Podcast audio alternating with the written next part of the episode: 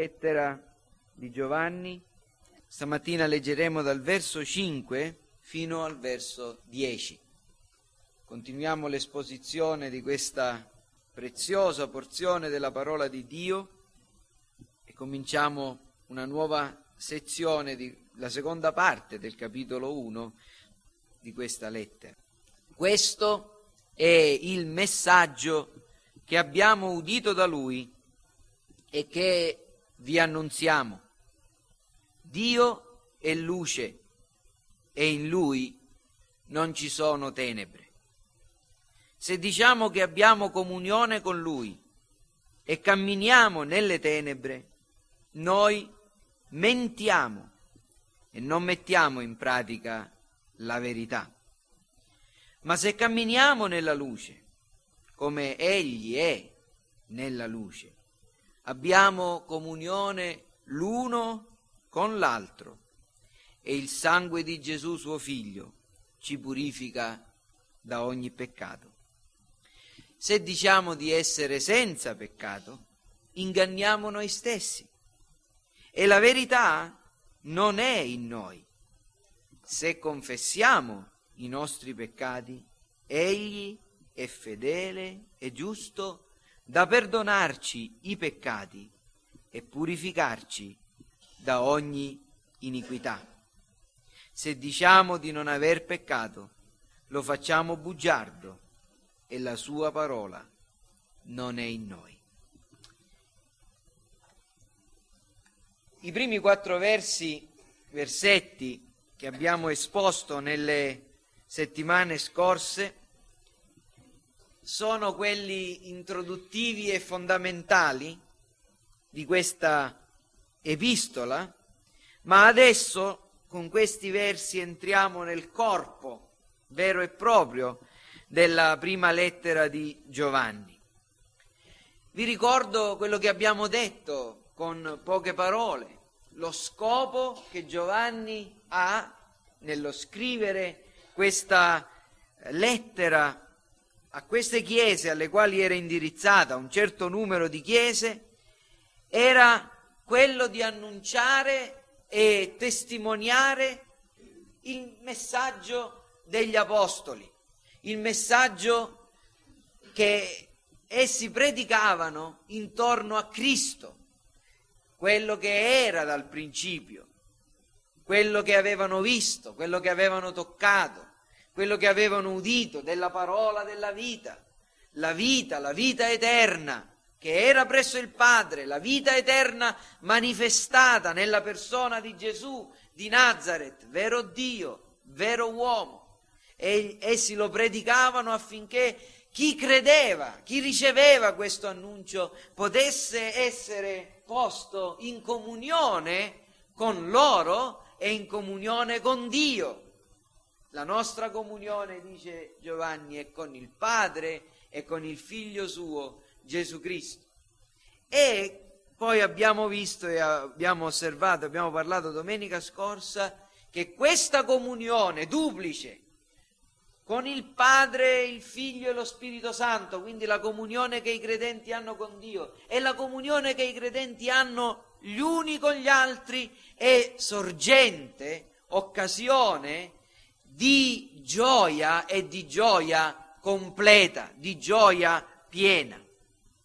Adesso Giovanni comincia a insegnare come possiamo sapere e come possiamo essere certi di essere in comunione con Dio. Scrive affinché fossero in comunione con Dio, ma la domanda è come posso essere sicuro che io ho comunione con Dio? E poi, come posso custodire la mia comunione con Dio? Quali sono le cose che ostacolano la comunione con Dio e quindi le debbo assolutamente evitare? Ecco, Giovanni in questi versi che seguono dà l'insegnamento a questi credenti perché potessero essere certi e non si ingannassero di essere in comunione con Dio e anche gli dà, dà loro dei consigli affinché evitino certe cose che compromettono la comunione con Dio. questa comunione con Dio e con il popolo di Dio è qualcosa di così prezioso. Vi ricordate, vi ho spiegato che avere comunione con Dio significa essere uniti a Lui, significa essere salvati. E Giovanni comincia a parlare di chi è Dio. E dopo aver affermato chi è Dio in questi versi che abbiamo letto, trae alcune deduzioni allo scopo di correggere alcuni errori molto frequenti che riguardano la condotta morale delle persone e il peccato, la santificazione. Giovanni dice, eh, guardate che se c'è qualcuno che cammina nel peccato, che, che cammina nelle tenebre, che vive nel peccato, non è in comunione con Dio. Non si inganni questa, questa persona. Chi non mette in pratica la verità non, non è in comunione con Dio.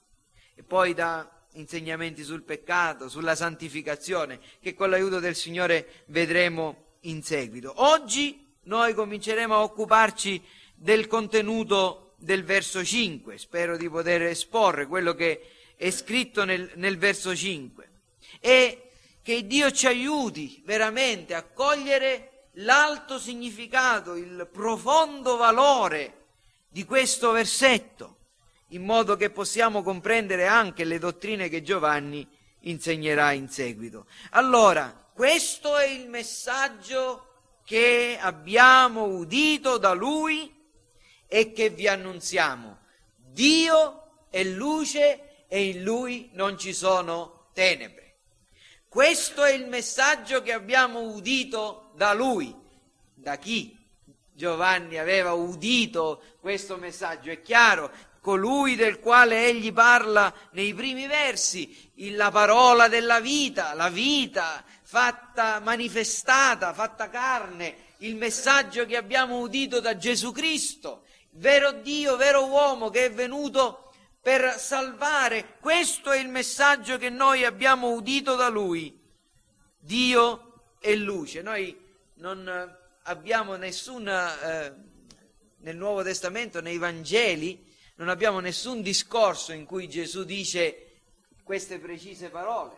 Leggiamo nel Vangelo di Giovanni al capitolo 4 che Gesù dice alla Samaritana Dio è spirito.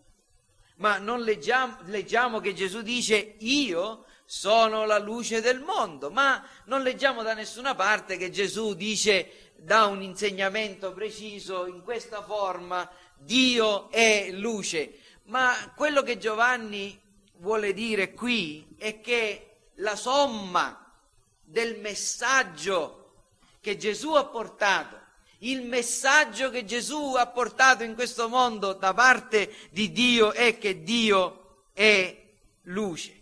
Ora, la prima cosa che voglio farvi osservare qui è da dove parte Giovanni. Da dove inizia Giovanni? Giovanni abbiamo visto che lo scopo di Giovanni è quello di portare queste persone in comunione con Dio, di unire queste persone a Dio mediante la fede. Il messaggio di Giovanni, la predicazione di Giovanni, la cosa preeminente, la prima cosa che Giovanni dice qual è? Questo è il messaggio che noi abbiamo udito da lui, che vi annunziamo. Dio è luce. E prima di tutto Giovanni parla, insegna, predica, annuncia un messaggio intorno a Dio. E Dio deve essere il primo e il più frequente dei pensieri nella creatura umana. Fratelli, egli deve essere al centro, egli deve essere al punto più alto de, di ogni nostro ragionamento. Diversamente saremo sempre nella confusione, saremo sempre nello smarrimento, saremo sempre pieni di, di tenebre, non potremo sapere che cos'è questo mondo, neanche chi siamo noi, se Dio non è al centro dei nostri pensieri, se non è il continuo fuoco della nostra visione. un uomo che si chiamava Charles Spurgeon, quando non aveva ancora compiuto vent'anni, predicò un sermone sulla immutabilità di Dio. Ed egli cominciò in questo modo. Lasciate che vi legga le sue parole che sono molto più eloquenti delle mie, per farvi comprendere come la mente degli uomini deve essere sempre concentrata sull'essere, sulla persona di Dio. Spurgeon diceva, qualcuno ha detto che il vero studio dell'umanità è l'uomo.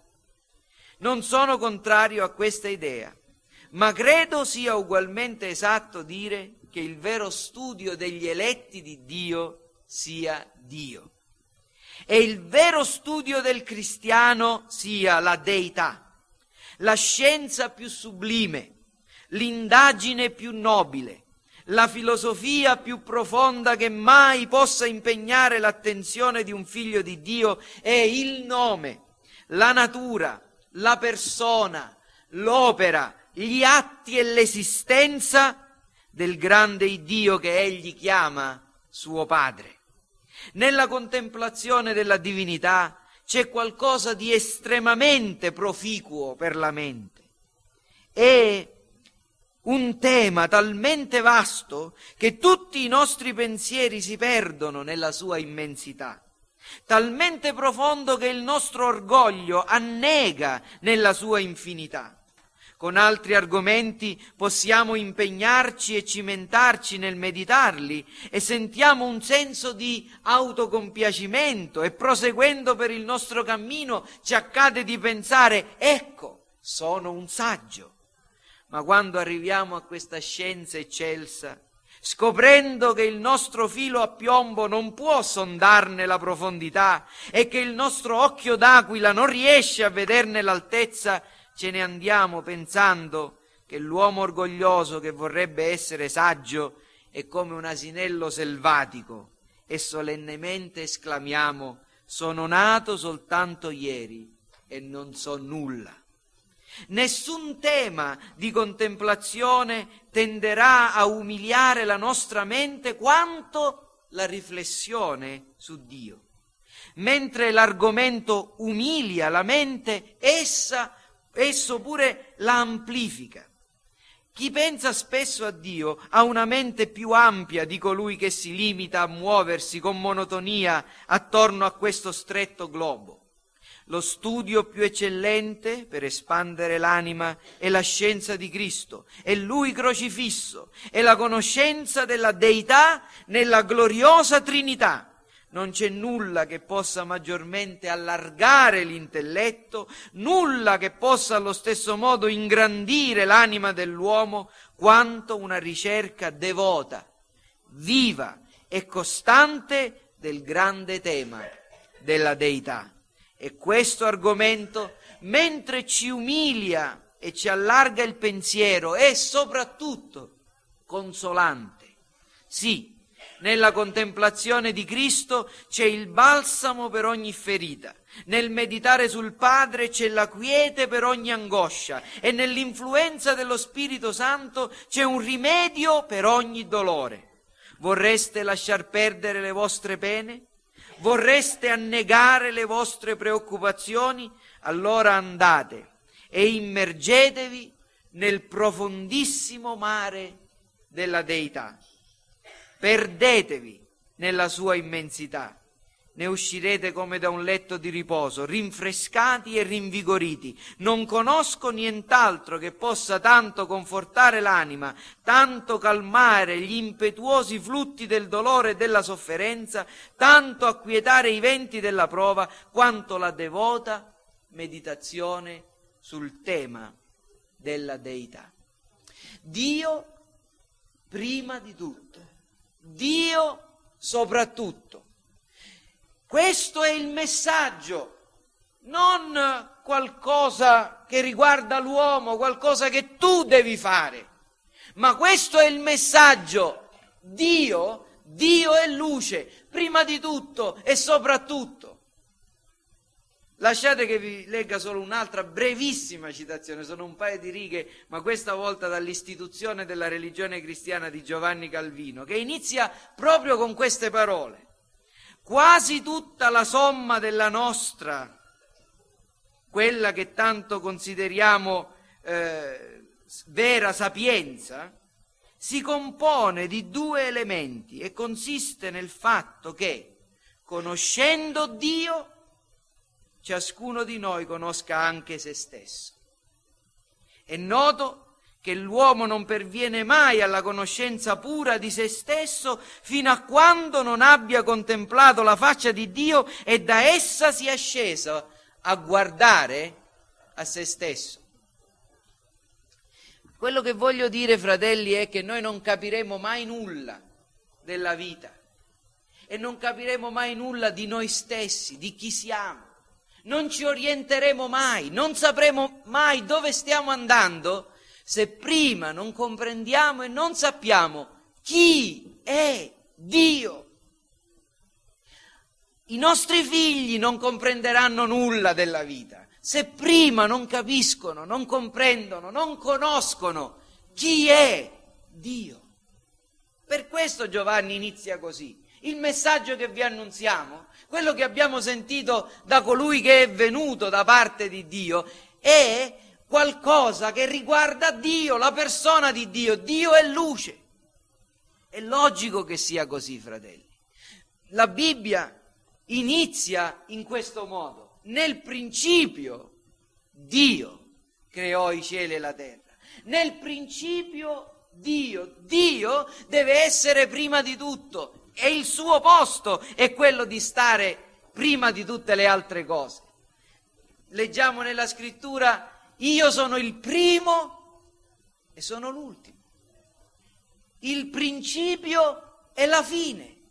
Io sono l'alfa e l'omega. Dio prima di tutto. Vi ricorderete che domenica scorsa abbiamo parlato proprio di questo dicendo che gli uomini capovolgono le cose. Gli uomini vogliono il piacere a tutti i costi, vogliono star bene, vogliono stare bene nel fisico, vogliono stare bene nell'anima, vogliono stare bene moralmente e desiderano sollievo. E le chiese attirano gli uomini in questo modo facendo passare Dio per una sorta di ente di assistenza. Se hai bisogno di essere guarito, vieni da noi. Se hai bisogno di essere consolato, vieni da noi. Dio è a tua disposizione. Lui ti dà questo e lui ti dà quest'altro. No, fratelli. Il messaggio che abbiamo udito dal principio è quello più importante è prima di tutto chi è Dio. Chi è Dio? La grande decadenza che c'è intorno a noi è perché la persona di Dio nel suo essere e nella sua gloria non viene annunciata come si deve. È necessario, fratelli, che sia annunciato Dio prima di tutte le altre cose, perché gli uomini per essere portati alla comunione con Dio devono sapere chi è questo Dio affinché conoscendolo, possono avere il desiderio di andare a Lui, di adorarlo, di comprendere che Dio è il sommo bene. Ed è urgente, fratelli, in un mondo come quello in cui viviamo, parlare e annunciare prima di tutto la persona di Dio. Noi, voi sapete che in, nel mondo in cui viviamo Dio è stato completamente tolto di mezzo. La creazione non è più l'opera di Dio, è l'opera di una evoluzione. E quando vengono diffuse queste idee, che tutte le cose vengono mediante il caso, mediante delle leggi spietate ma meccaniche in cui Dio non ha nulla a che vedere, nulla a che fare. Dio viene completamente tolto, eliminato. E noi dobbiamo insegnare, credere, proclamare, annunciare, predicare che Dio è colui che ha fatto tutte le cose, che ha fatto il mondo, come l'Apostolo Paolo predicò ad Atene, e tutto ciò che è in esso. Dio è il creatore, il, al principio dell'esistenza umana, al principio della vita sulla terra, al principio dell'esistenza dell'universo, c'è Dio.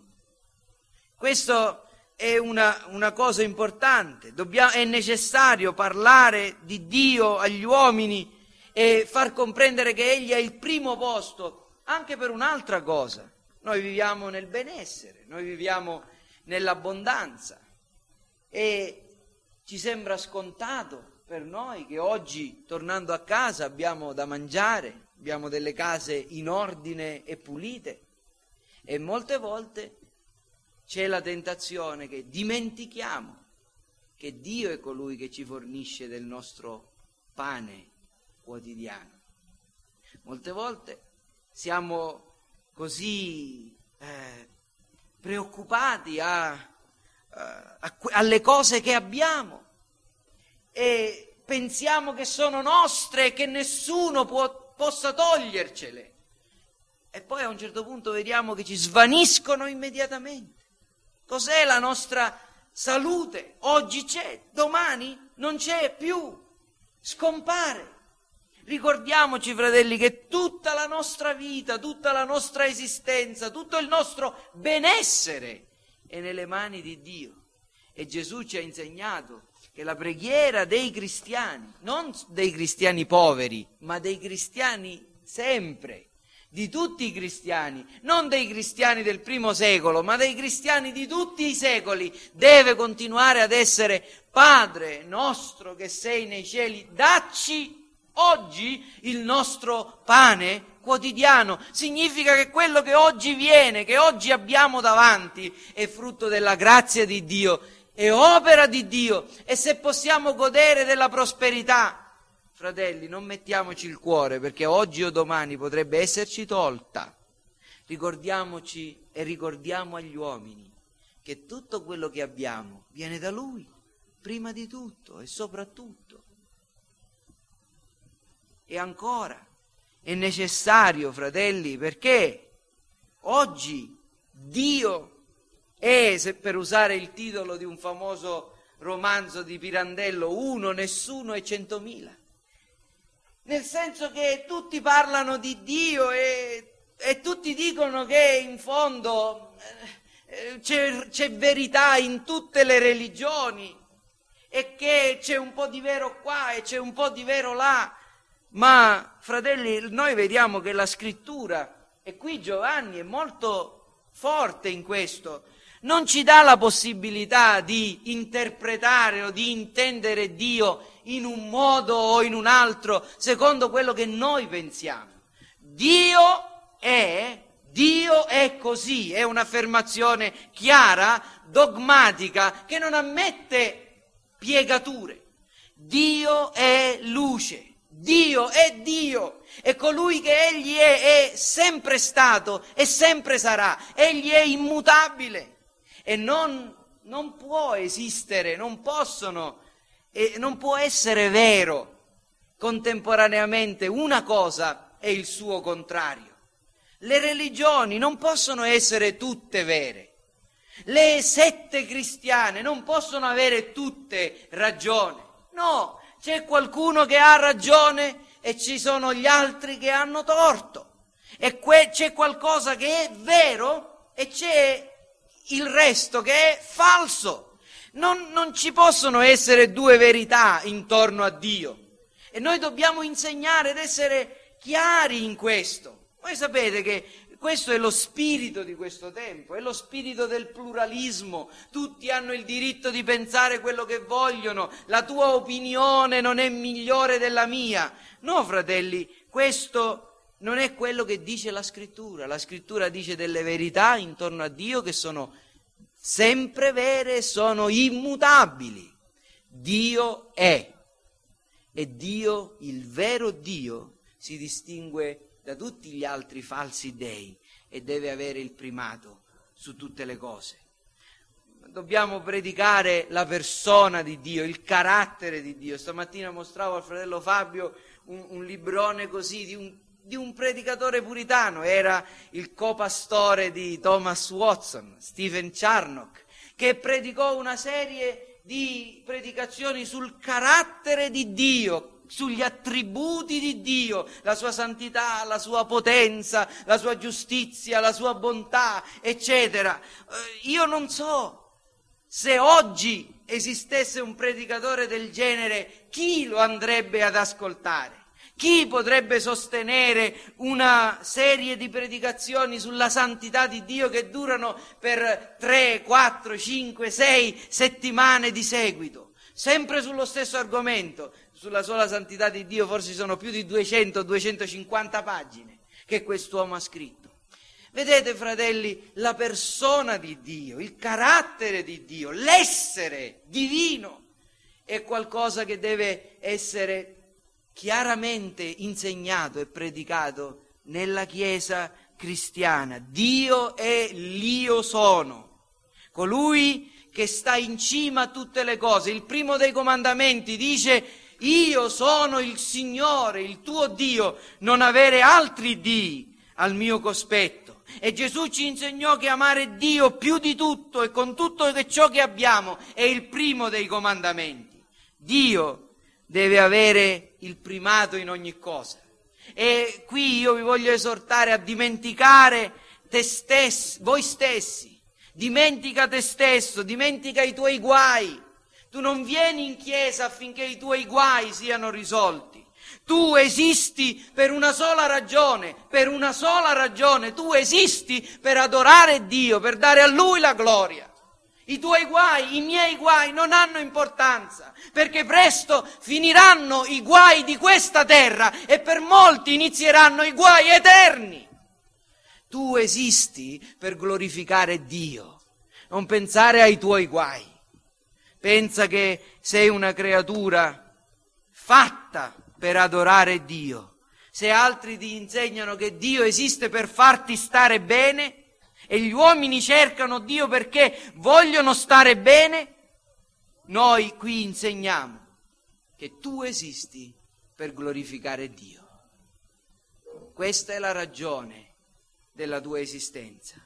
E fino a quando non lo glorificherai, non starai mai bene. Dio prima di tutto. La seconda cosa è che c'è un solo modo per conoscere Dio. La conoscenza di Dio non, è, non si può conseguire da tante strade diverse. Tutte le strade porteranno pure a Roma, ma non tutte le strade portano a Dio. Infatti il testo dice questo è il messaggio che abbiamo udito da Lui e che vi annunziamo Dio è luce e in lui non ci sono tenebre. Vi ricordate che nei primi versi della epistola Giovanni ha parlato eh, di quello che era il messaggio che gli apostoli annunciavano, Cristo. Ma qui adesso presenta Cristo non più come il messaggio, ma il mes- come il messaggero, colui che ha portato un messaggio. Rileggiamo questo verso, lo vedete anche voi. Questo è il messaggio che abbiamo udito da Cristo, da Lui e che vi annunziamo. Se Cristo è la persona che deve essere annunciata, noi comprendiamo da questo verso che Giovanni insegna che Cristo è il messaggero, colui che ci ha fatto conoscere tutto ciò che era necessario per la nostra salvezza. E questo significa tre cose che vi dico molto velocemente. Primo, che la rivelazione piena di Dio è giunta a noi tramite Gesù Cristo. Dio ha sempre avuto i suoi testimoni. Eh, nel Salmo 19 è scritto che i cieli raccontano la gloria di Dio e il firmamento annunzia l'opera delle sue mani. Abbiamo letto stamattina il Salmo 8, quanto è magnifico il tuo nome su tutta la terra. Tu che hai fatto tutte queste cose, Dio ha sempre avuto i suoi testimoni, Dio ha parlato anticamente, ha rivelato la sua volontà ad Abramo, a Noè, a Mosè, la legge, i profeti. Ma tutto questo era sufficiente perché gli uomini potessero sal- essere salvati? Avevano in quella rivelazione di Dio tutto ciò che era necessario? Assolutamente no. Assolutamente no. Leggete insieme a me due versi soltanto nel Vangelo secondo Giovanni, a capitolo 1, verso 17 e verso 18. La legge è stata data per mezzo di Mosè.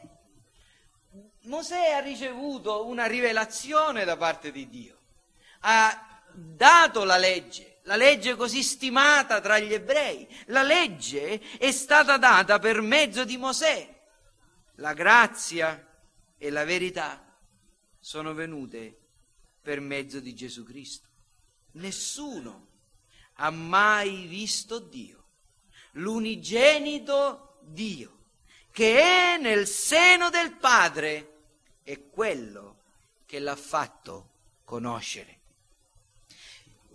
Gesù è colui che ci ha fatto conoscere il Padre, è il messaggero, colui che ha portato la piena conoscenza a noi, da quella conoscenza che era necessario avere per essere salvati. Anticamente Dio ha parlato per mezzo dei padri, dei profeti in, maniere, in molte maniere, in molti modi, ma in questi ultimi tempi ci ha parlato attraverso il suo figlio, che egli ha costituito erede di tutte le cose, mediante il quale ha creato i mondi. Egli è lo splendore della sua gloria ed è l'impronta della sua essenza, dice lo scrittore agli ebrei aprendo la sua lettera. Quindi prima di tutto Gesù Cristo e la rivelazione ha portato a noi la piena rivelazione di Dio. Seconda cosa, Cristo è colui che porta gli uomini alla conoscenza di Dio. Egli è venuto per portarci la conoscenza di Dio, ma porta noi a conoscere Dio. Chi può dire come Gesù ha detto, io sono la via? Io sono la verità, io sono la vita. Nessuno viene al Padre se non per mezzo di me. Vedete come il cristianesimo è una religione esclusivista. Non, non poteva essere tollerata nell'antico mondo pagano perché diceva solamente attraverso Gesù c'è la salvezza. Il, il, paganesimo è così, va bene, io ho il mio Dio, tu hai il tuo Dio, eh, questo è più potente, questo è meno potente, quando ho bisogno di un, di un certo favore mi rivolgo a questo Dio o a quell'altro. Tu hai Gesù, io ho che so chi, chi so chi. No, fratelli, i cristiani dicevano non, va, non è possibile così, Gesù è l'unica via. Non arriveremo allo stesso posto se tu continui a camminare per la tua strada. L'unico modo per avere comunione con Dio è attraverso Cristo. Egli è il messaggio che noi annunciamo perché è il messaggero, l'apostolo mandato dal Padre per farci conoscere chi è il Padre e per portare noi al Padre. E inoltre questo verso ci insegna anche che l'opera che Cristo ha compiuto ci fa conoscere Dio. Gesù è il messaggio, Gesù è il messaggero, nel senso che tutto ciò che ha detto, ha fatto ed è, è la manifestazione di Dio. Vi ricordate quando qualcuno, Filippo, chiese a Gesù, mostraci il Padre, e questo ci basta. E Gesù disse, Filippo, da tanto tempo sei con me e non mi hai ancora conosciuto. Chi ha visto me ha visto il Padre. Tutto quello che Gesù ha fatto, tutto quello che Gesù ha detto, tutto ciò che Gesù è, è la dimostrazione di chi è Dio. Questo è il messaggio che abbiamo udito da Lui. Dio è luce in Lui non ci sono tenebre. Come vi, vi dicevo, non sono le semplici parole, ma quello che abbiamo potuto imparare da tutto quello che abbiamo visto, che abbiamo toccato, che abbiamo sperimentato, che abbiamo sentito. Questa è la sostanza. Gesù ci ha mostrato chi è Dio. E tu non puoi conoscere chi è Dio se non attraverso Gesù Cristo colui che ha fatto il mondo, tutte le cose che sono in esso, è così grande, così incomprensibile per la mente umana che non avremmo mai, mai potuto capire chi è. Non potevamo mai conseguire una vera conoscenza di Dio a meno che Egli non si fosse manifestato a noi. Ed Egli l'ha fatto, l'ha fatto in Gesù Cristo. E la terza cosa è, questo è il messaggio centrale, con questo concludo questa mattina, questo, questo verso ci dice qualcosa intorno al carattere di Dio. Questo è il messaggio che abbiamo udito da Lui e che vi annunziamo. Dio è luce e in Lui non ci sono tenebre alcune. Dio prima di tutto, l'unico modo in cui possiamo conoscere Dio è tramite Gesù Cristo, il messaggero, il mediatore, ma poi co- qual è la verità primaria intorno a Dio? Cosa dobbiamo comprendere prima di tutto intorno a Dio? Se io iniziassi a scrivere su questo muro con un pezzo di gesso o con un pennarello, Dio è, e chiedessi a qualcuno che sta dall'altra parte di completare la frase, quanti di voi penserebbero a completarla scrivendo luce e quanti di voi penserebbero a completarla scrivendo amore? Dio è amore. Ed è vero, fratelli, è una benedetta ed è una gloriosa verità. Ma Dio è amore viene dopo Dio è luce. Questa la, la prima e la più grande verità in che dobbiamo conoscere intorno a Dio non è che è, Dio è amore, ma è che Dio è luce. E se non comprendiamo prima di tutto cosa significa che Dio è luce, non comprenderemo nemmeno che cosa significa che Dio è amore. Giovanni lo dirà, lo dirà un paio di volte in questa epistola, Dio è amore. Ma la verità più importante intorno a Dio è questa. Dio è luce. Cosa significa?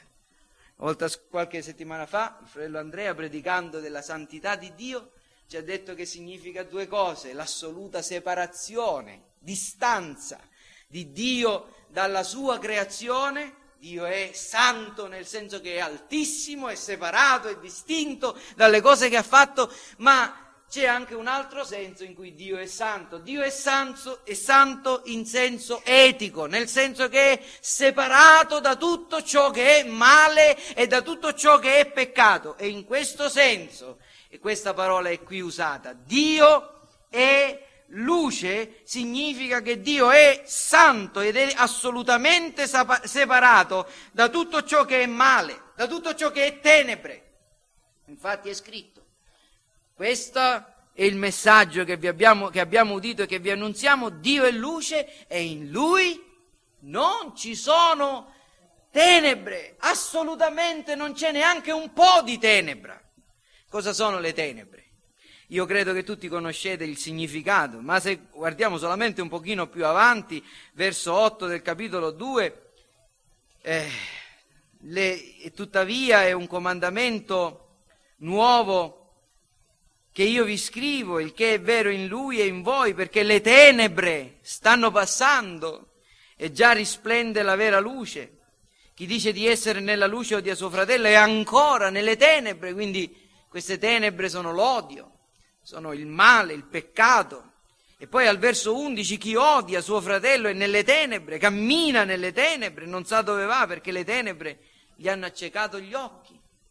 Se noi dovessimo dire cos'è il buio, diremmo che il buio è l'assenza della luce, ma nel linguaggio di Giovanni e nell'uso che Giovanni fa del termine tenebre ha un valore morale molto più forte, sono una realtà che esiste in se stessa.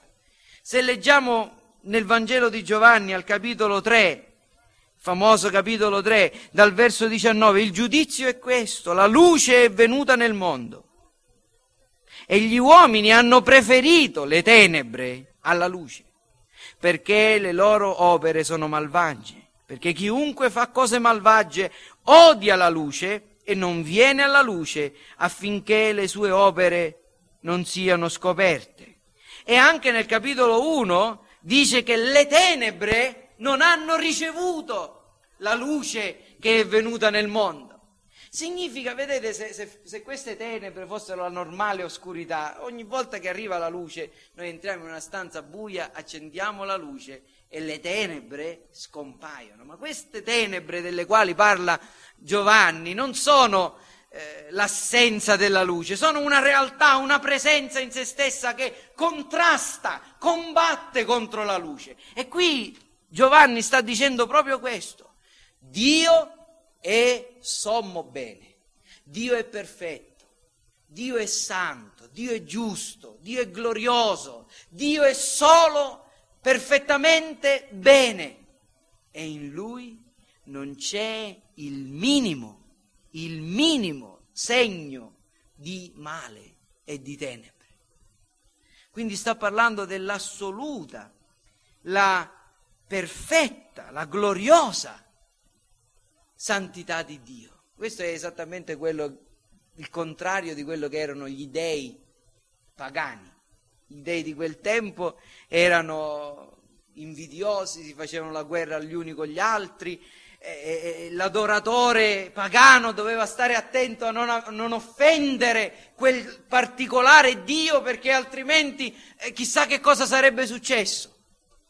Qui Giovanni sta dicendo state perfettamente tranquilli e sicuri che in Dio non c'è nessuna passione malvagia, in Lui c'è solo bene.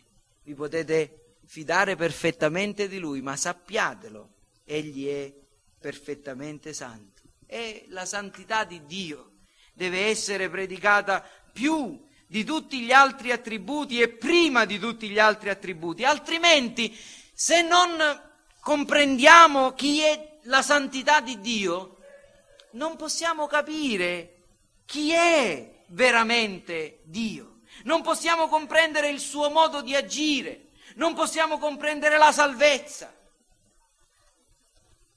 Se non comprendiamo la santità di Dio, come possiamo spiegarci la croce? Che cos'è la croce senza la santità di Dio? Togliete l'attributo della santità in Dio e la croce diventa di nessun significato, incomprensibile. Ascoltate quello che ha, che ha scritto questo fratello, sempre Steven Charnock, a proposito di questo. La santità di Dio è manifestata nella croce, alla croce. L'espiazione dimostra mirabilmente e solennemente l'infinita santità di Dio e la sua avversione verso il peccato. Come deve essere detestabile il peccato per Dio se ha inteso punirlo fino in fondo quando egli lo imputò sopra il suo figlio. Né le coppe del giudizio che verranno versate su un mondo perverso, né la fornace ardente della coscienza di un peccatore, né l'inappellabile sentenza pronunciata contro i demoni ribelli, né i gemiti delle creature dannate possono dare una dimostrazione dell'odio di Dio per il peccato come la sua ira riversata sul proprio figlio.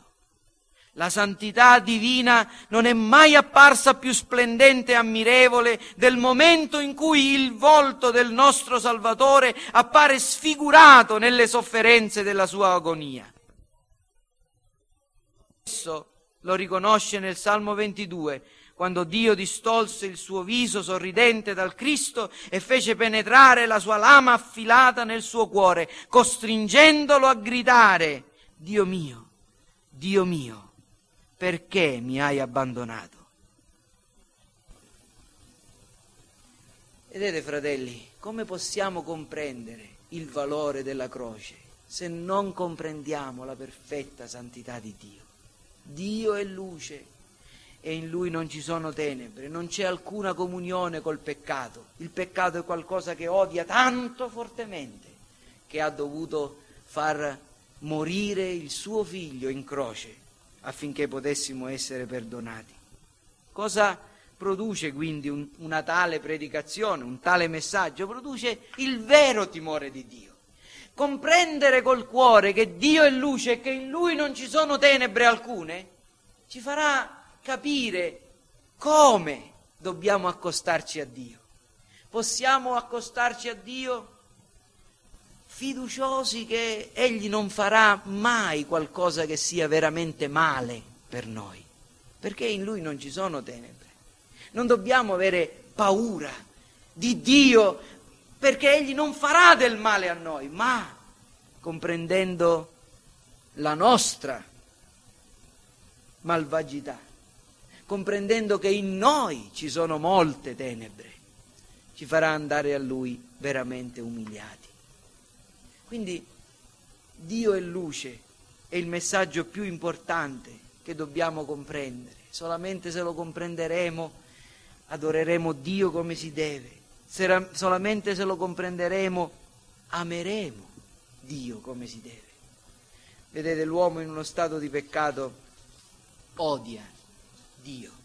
Odia Dio per, proprio per questa ragione, perché Dio è santo. E, e, e colui che è pieno di peccato odia la santità. Ma questa mattina preghiamo il Signore affinché possa mettere nel nostro cuore un, un sentimento più profondo di amore verso la santità e la giustizia di Dio. Questo è quello che noi abbiamo udito, dice dice Giovanni, Dio è luce, in lui non ci sono tenebre, Dio è santo. E questa è l'ultima cosa che vi voglio dire, è una domanda. Dio, la sua persona, la sua santità, la sua giustizia, hanno il primo posto nella tua vita, nel tuo cuore? La santità di Dio è ciò che ami di più? La santità perfetta di Dio è ciò che desideri di più nella tua vita per raggiungere. La santità e la giustizia di Dio è ciò di cui parli agli altri quando testimoni di Lui. Dio è luce, in Lui non ci sono tenebre. Sia questo il messaggio primario, non solo creduto, ma anche annunciato da ciascuno di noi. Amen. Chiniamo il capo, fratello.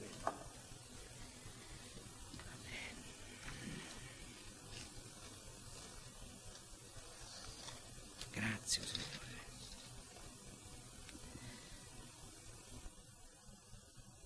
Padre Celeste, noi ti vogliamo ringraziare per il dono prezioso del tuo figliuolo Gesù Cristo. Ti vogliamo ringraziare perché nel tempo in cui i nostri pensieri e la nostra mente era lontana da te, noi non pensavamo a te, tu non eri al principio della nostra giornata, dei nostri pensieri. Tu eri alla fine, eri lontano da noi, eri all'ultimo posto e forse non c'eri nemmeno. E quando i nostri pensieri nei tuoi confronti erano male e odio, Signore, tu ci hai mandato il tuo figlio perché potessimo conoscere chi tu sei e perché noi potessimo venire a te. Ti ringraziamo per la rivelazione che abbiamo di te in Cristo. E ti ringraziamo, Signore, per questo messaggio Dio è luce, che abbiamo potuto comprendere ancora, Signore, e riflettere ancora questa mattina sulla perfetta, piena, gloriosa santità della tua persona. Signore, due sentimenti contrastanti vengono nel nostro cuore pensando che tu sei luce e che in te non ci sono tenebre. La prima, o oh Signore, è considerare che se tu guardi alle nostre iniquità non possiamo reggere davanti a te. Se tu guardi alle tenebre che ci sono in noi, Signore, non possiamo resistere e dovremo fuggire lontano da te. Ma dall'altra parte, o oh Signore, comprendendo che tu, Signore, in te non c'è niente di male. Vogliamo, ci sentiamo fortemente attirati verso di te e vogliamo amarti e vogliamo servirti e vogliamo avvicinarci a te e tro- vogliamo, Signore, trovare la nostra gioia nel godere della tua luce, nel vedere lo splendore della luce del tuo volto. Signore, anche noi ti vogliamo pregare come il salmista, fa splendere su noi la luce del tuo volto. Te lo chiediamo, Signore, perché le tenebre stanno passando e sentiamo, Signore, che non siamo più delle tenebre, che non apparteniamo più a queste tenebre e odiamo, Signore, le tenebre, ma vogliamo amare e servire te, Signore, che sei l'Iddio glorioso, l'Iddio che è luce. Te lo chiediamo, Signore, nel nome di Gesù. Amen.